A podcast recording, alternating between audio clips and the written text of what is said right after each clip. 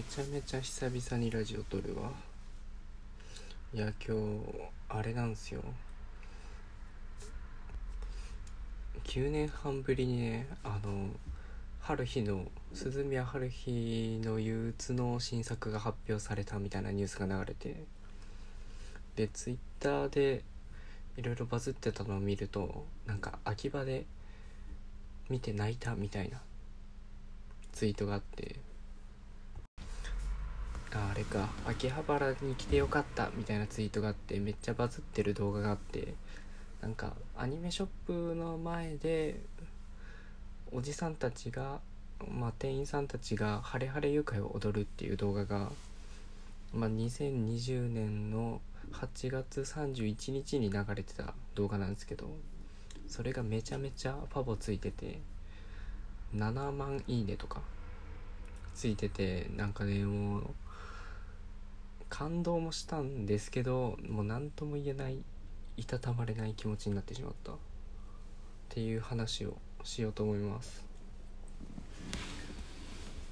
いやまあ鈴宮春日の憂鬱ね。懐かしい春日。俺がね中1ぐらいの頃っすね。あの多分オタクの文化というか社会現象になったんだよな。なんか本当それまでは教室の隅っこで地味なやつみたいなオタクだったイメージが。多分一気にあれで社会現象化して結構表に出てきて本当オタクが社会権を得た一歩踏み出したきっかけになった作品の一つだと思うんですよね。だってあの文化祭で「ハレハレ愉快」踊ってるやついたもん。まあ多分あそこでもねオタクの分岐点っていうのができたと思うんですよ。ハレハレ愉快を人前で踊れるオタクと踊れないオタク。まあ所詮踊れるオタクは陽のものであると。踊れないオタクが真の陰のものであると。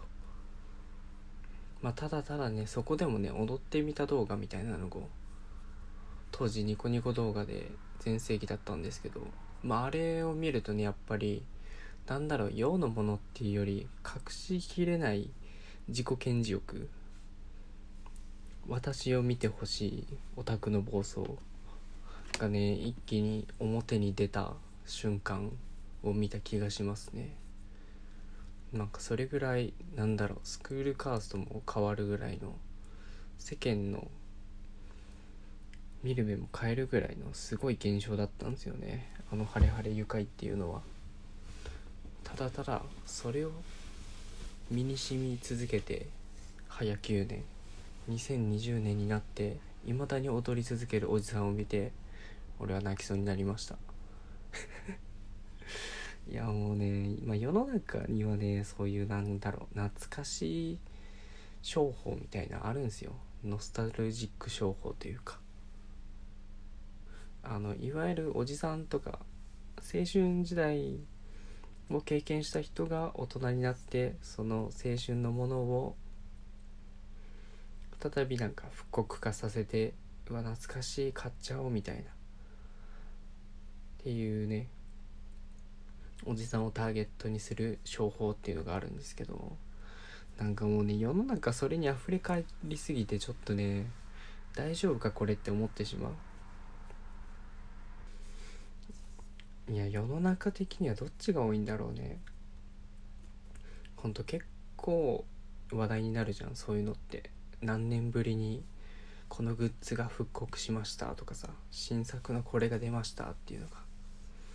でまあそれを作ってる人も多分おじさんだしそれを買ってる人も多分おじさんなんだよね、まあ、ただ何がいけないっていうわけじゃないんですけどいやなんか怖いなと思って。新しいものっていつ生まれるんだろうってすごい思うわけなんですよね。なんかもう俺まだ20いくつだろう？5とかなんですけど確かにねもうなんだろう世の中の最先端の流行についていけなくなってる感は否めないんですよね。今多分何が流行ってるっていうので最先端で言うとうんどうだろう。夜遊びとか香水ぐらいで止まってるんですよ。ただその中でもどんどん多分世界は進んでるし世の中は進んでるんだけどやっぱなんだろうな。自分の新しいものを取り込む摂取量が限界を迎えるんだよね。で多分聴く曲とかもずっと中学時代聴いてた曲しか聴かなくなるんだよね。いやそうなるとマジで怖いよな。多分でも世の中の人の大半がそうだと思うんだよね。でもその中で新しいものっていつ生まれるんだろうってめちゃくちゃ思う。いや確かに懐かしいのはいいものだと思うんだけどさなんかそこに埋もれ始めたらおしまいな気がするんだよな。だってもう多分同級生と集まってもずっと同じ話をするし多分カラオケ行ってもずっと同じレパートリーで歌い続けるでしょ。いや怖いわ。俺そんな飲み会行きたくないもん。なんだろう悲しくなるよね。悲しくなる寂しくなるのかな。まあまああの頃の青春を思い出してっていうまあ楽しみもあるんですけどそれに浸りすぎると悲しいよねっていう話ですね。いやそれよりも多分新しいものを取り入れたいんよな。いやまあ半分ぐらい新しいもの知ってるぜ俺っていうなん謎のマウントはあるんだけど。それでもやっぱ時代は進むしなんだろうな新しいものが増えてく楽しみってあるじゃん。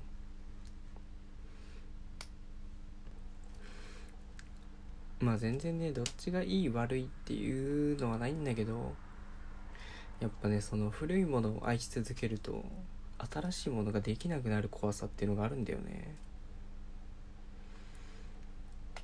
だからその常にやっぱ新しいものは取り入れてなんだろう新しい文化を作っていく貢献はしたいよね。まあ作り出せる人にはなりならなくても広めていく人にはなりたいよね。絶対一定数いないと生まれなくなっちゃうもんなそういうものが。いやでも逆に今あれなんだよね多分。昔に比べて一般化している流行物が少なすぎて多分独自の文化がいろんなとこで生まれまくってんだよね。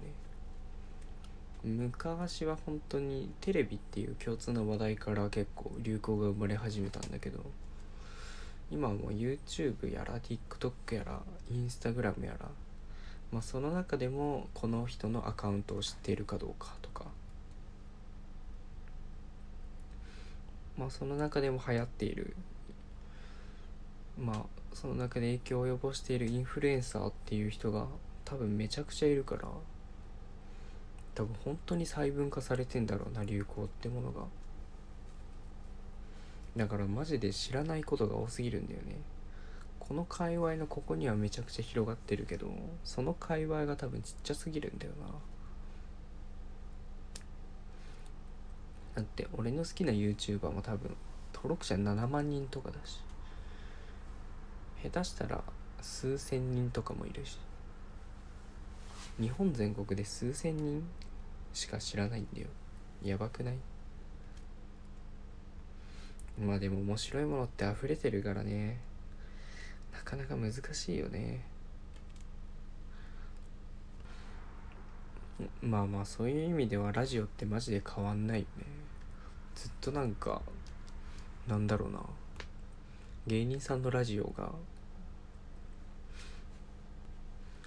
変わらなさすぎてなんかすごい安心感あるというか。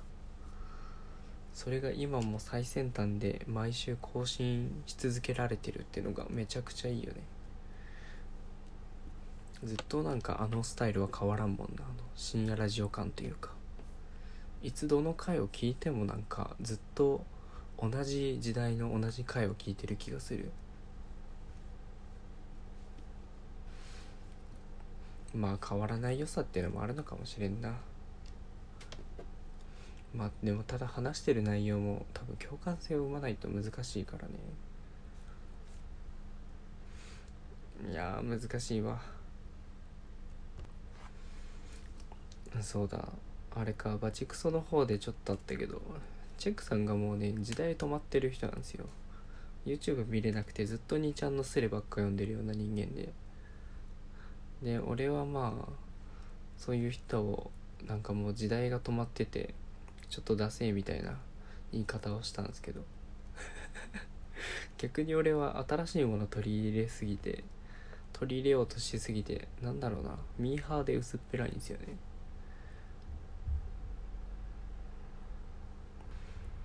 なんかクラスでよくいるあのあのドラマ見たとかえこれ知ってる？知らないの？みたいなマウント取るやついたじゃん。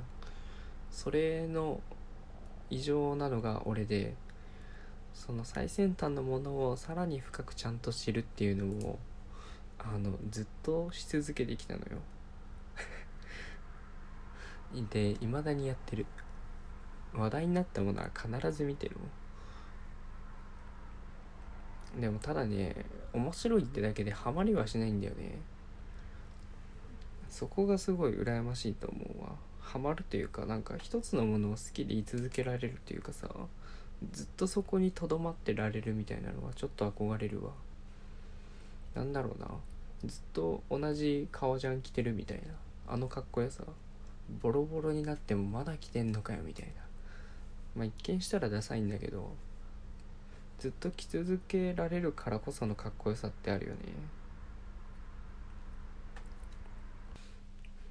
いやてことでね無事に仕事で携わっていた YouTube チャンネルが立ち上がり無事に初回で2000再生突破と